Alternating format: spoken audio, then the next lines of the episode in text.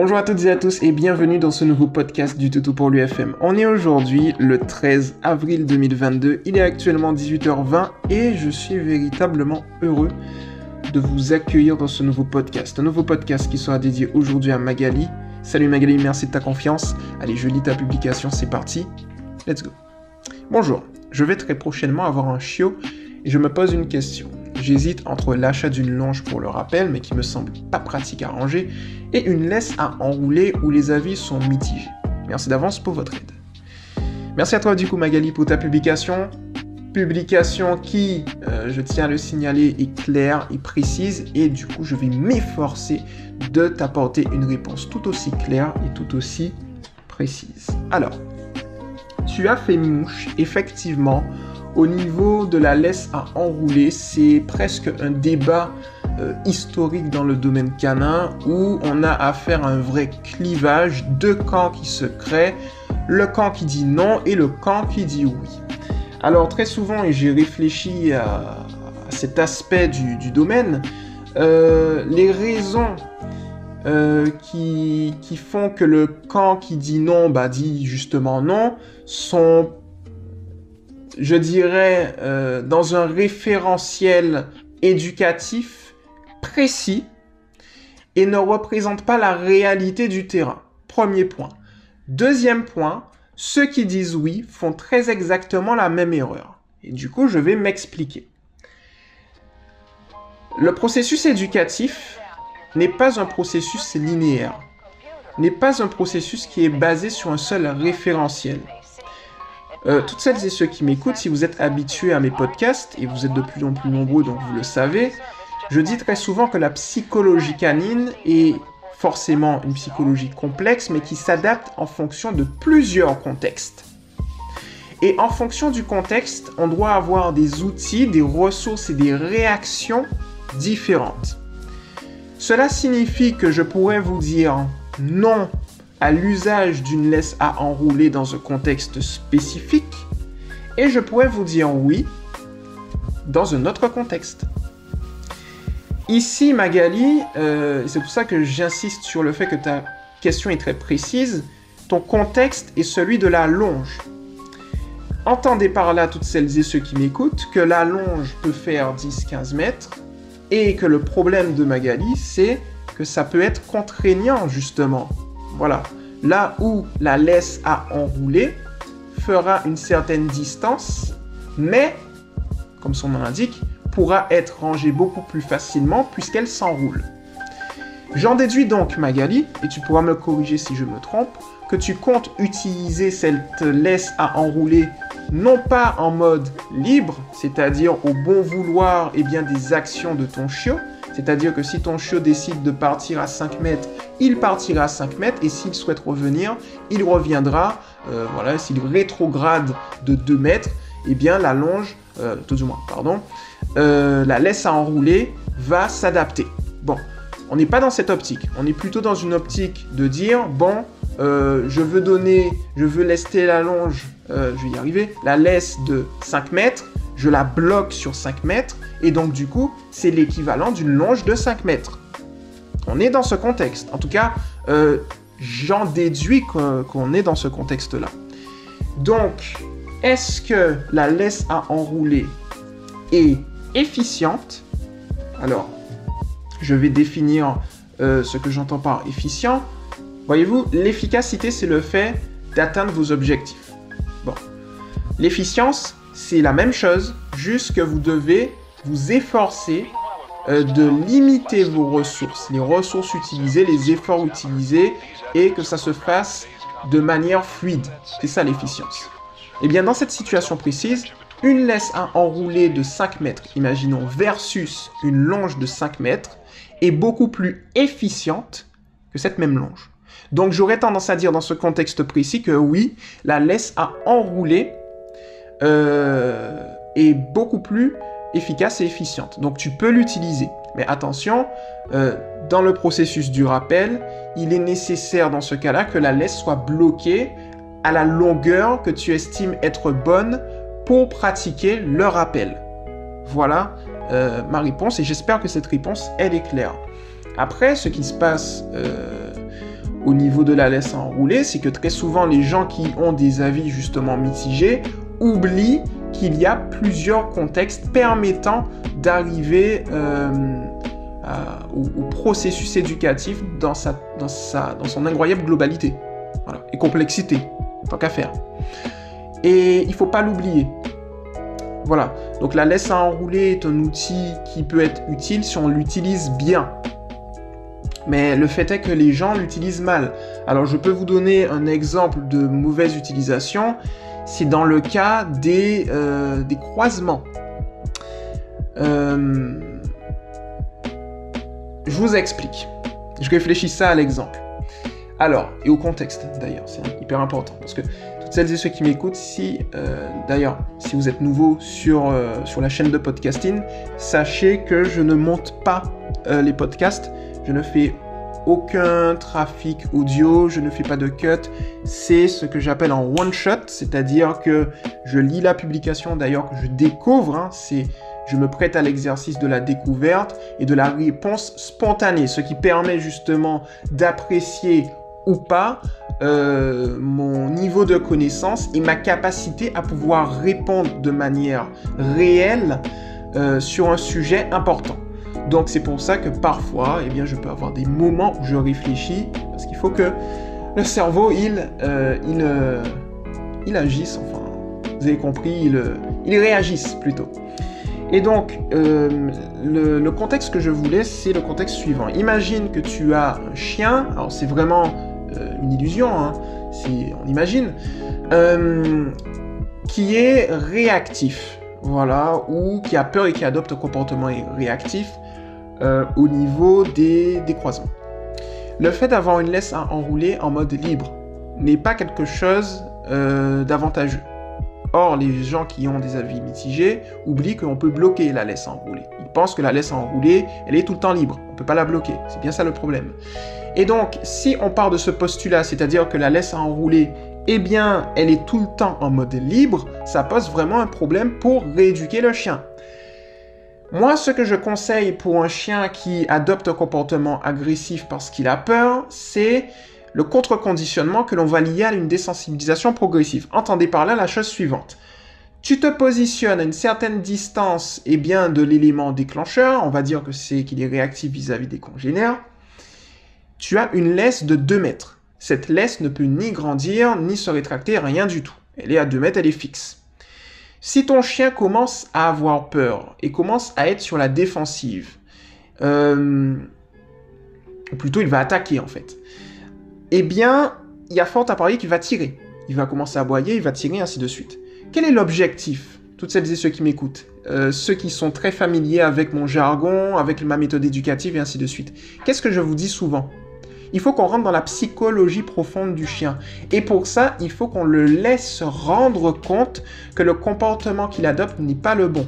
Mais tout cela de manière positive et aussi psychologique, dans le respect, je le rappelle, de son seuil de tolérance. Lorsque on a une laisse de deux mètres, qui fait que le chien va tirer, il va tirer, il va tirer, il va tirer, il va tirer, il va tirer, il va tirer, mais à un moment, il va se rendre compte qu'il n'arrive pas à atteindre ou à éloigner euh, l'élément déclencheur. Et là, il va se dire, mais avant, j'y arrivais, pourquoi maintenant, je n'y arrive plus? On le fait réfléchir.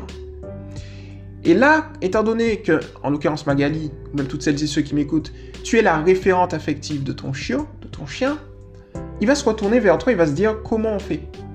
Et euh, vous savez, quand je vous dis un chien a mille et une manières de faire des erreurs, une seule bonne manière de faire, il suffit juste de lui montrer. Eh bien là, on lui montre la voie. Ok, donc là tu m'as regardé, tu t'es calmé, euh, je te montre comment faire. Alors tu vas t'asseoir, tu peux lui demander un assis, tu le félicites. Et ensuite, eh bien, quand tu l'as félicité, tu avances d'un mètre. Typiquement, c'est un exercice qui fonctionne, qu'on adapte aux besoins, mais qui fonctionne. Donc, ici, si le chien adopte le bon comportement, c'est-à-dire qu'il se calme, on le félicite, on avance d'un mètre. S'il adopte le mauvais comportement et qu'il n'arrive pas à se calmer, on rétrograde de un mètre. Et comme ça, c'est ça la désensibilisation progressive.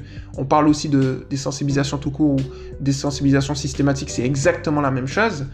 Euh, D'ailleurs, je ne sais même pas pourquoi ils ont donné autant de concepts, parce que Personnellement, j'estime que c'est la même chose. Enfin bref. Et donc, du coup, ils ont certainement leur raison que la raison ignore. Et donc, du coup, euh, le fait de faire « j'avance, je recule, j'avance, je recule », au bout d'un moment, ton chien va s'imprégner, ou tout du moins va s'habituer, c'est un terme beaucoup plus approprié que l'imprégnation, qui prend un autre contexte, il va s'habituer à la situation. Et du fait qu'il va s'habituer à la situation, il n'aura plus peur, parce qu'il sera habitué. Ça, en l'occurrence, tu ne peux pas le faire avec une laisse à enrouler qui est en mode libre. Voilà. Et l'amalgame, il se fait ici. C'est-à-dire que les gens qui disent que la laisse à enrouler n'est pas bonne, c'est des gens qui oublient qu'on peut appuyer sur un bouton. C'est bête et méchant, et qu'on peut le bloquer. Donc moi, je serais plus contre la laisse à enrouler en mode libre, qui j'estime ne sert à rien. Voilà. Si on l'utilise uniquement en, en, en mode libre, ça ne sert à rien. Et là, je suis d'accord pour euh, les pros... Euh, les pros négatifs, euh, euh, voilà. Euh, les anti plutôt. Mettons, voilà. Hein. Mettons, euh, mettons les points sur les i. Les anti laisse à enrouler. Euh, je suis pour si cette fameuse laisse à enrouler est tout le temps en mode libre. Mais dès lors que la laisse à enrouler n'est pas en mode libre et que l'on définit la distance que l'on souhaite, je le rappelle, en fonction du contexte que l'on définit et de l'objectif que l'on vise, eh bien dans notre processus éducatif, il n'y a aucun problème. C'est comme si on avait une longe que l'on va enrouler autour de sa main. C'est très exactement le même principe, à la seule différence que le, je ne sais pas comment on appelle ça, mais le, le système hein, d'enroulement eh bien, est une extension de notre main. C'est tout. Donc, dans ce cas-là précisément, et pour terminer, la laisse à enrouler euh, est euh, un élément intéressant si on sait bien l'utiliser. Tout simplement. Donc là, je vous ai donné un exemple. Euh, pas besoin de poursuivre cet exemple avec la laisse à enrouler, puisque je vous l'ai dit, hein, on ne peut pas faire ce contre-conditionnement et cette désensibilisation progressive avec une laisse à enrouler en mode libre, mais on peut le faire avec une laisse enroulée en mode fixe sur une distance de deux mètres. Voilà, tout simplement.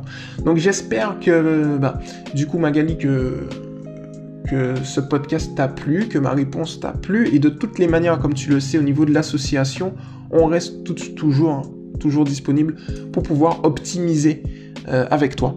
Donc je t'invite, du coup, si tu as d'autres questions, à me les poser et je me ferai un, un plaisir pardon, d'y répondre en podcast. Autre chose qui peut être aussi intéressant pour toi, Magali, je vais te le mettre, si je ne l'oublie pas, mais euh, dans le cas, alors, dans le cas où je l'oublie, je te le dis ici, je t'invite à aller sur le site toutou pour lui point com. Alors c'est toutou tiret du six pour tiret du six lui point com et tu vas aller dans la formule, euh, pas la formule, l'espace. Alors tout est gratuit, hein.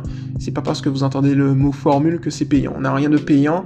Euh, la seule chose, je pouvais le dire en toute transparence, qui va être payante, euh, mais c'est pas pour tout de suite, ça va être des conférences que l'on va faire et ne l'oublions pas, nous sommes une association, ça va être euh, abordable.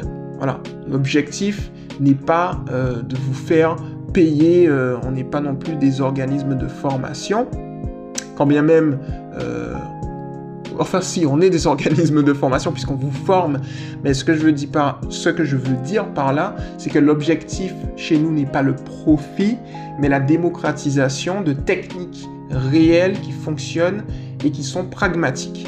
Et donc du coup, moi ce que je te conseille, c'est d'aller sur le site de Toutou pour lui, d'aller dans...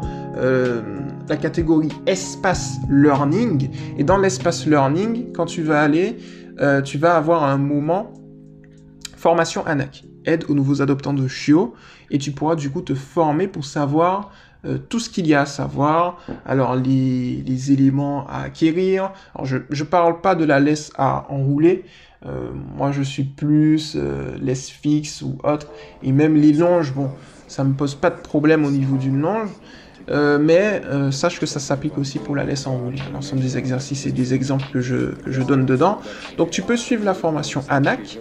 Euh, ensuite, lorsque tu l'auras suivi, je te conseille d'aller dans la catégorie ressources d'approfondissement Et au sein des ressources d'approfondissement maintenant, tu vas avoir la législation canine en vigueur, les podcasts que tu vas retrouver et également euh, un module, les ordres de base, où tu vas avoir, et eh bien je peux te le dire, hein, apprendre son nom, le haut panier, le stop, le pas bouger, et aussi, ça va, je pense, t'intéresser, apprendre le rappel. Euh, et tu pourras télécharger un, un P D F de neuf pages qui va te donner l'ensemble du processus que j'ai moi-même rédigé pour, euh, de manière positive pour pouvoir gérer le rappel. Donc euh, tout ça, c'est sur euh, le site Toutou pour lui et je pense que ça va certainement t'aider euh, dans, ton, dans ton processus éducatif. Voilà, j'espère que j'ai été clair. Euh, bien écoute, tout est bon. Toutes celles et ceux qui m'écoutent, j'espère que c'est bon aussi pour vous. J'ai fait la petite pub sur le site Toutou pour lui. Je vous invite à y aller. Et si je ne l'oublie pas, je vais mettre le lien pour toi direct de la formation ANAC, pardon, et de nouveaux adoptants de chiots et aussi les ressources d'approfondissement. Comme ça, tu vas pouvoir tout avoir à portée de clic. Et euh, je pense que ça va être pas mal. Et s'il t'en faut encore plus...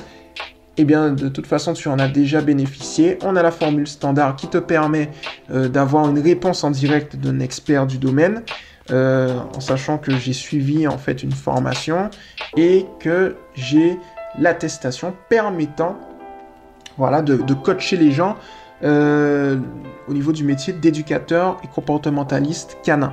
Voilà. Donc, je suis tout aussi, euh, comment dire, j'ai la légitimité afin d'en parler. Ça vous permet aussi de vous assurer que cette association, euh, ce n'est pas euh, un pétard mouillé, c'est vraiment quelque chose de sérieux. Et, euh, et voilà. Donc j'espère, Magali et toutes celles et ceux qui m'écoutent, que ça vous a plu. On se retrouve très rapidement dans un prochain podcast, je l'espère, si l'univers le veut. Ouais, je fais une petite, euh, petite phrase spirituelle là, pour terminer. Et, euh, et voilà, on se retrouve dans un prochain podcast. C'était Erwin, le coach canin. Ciao.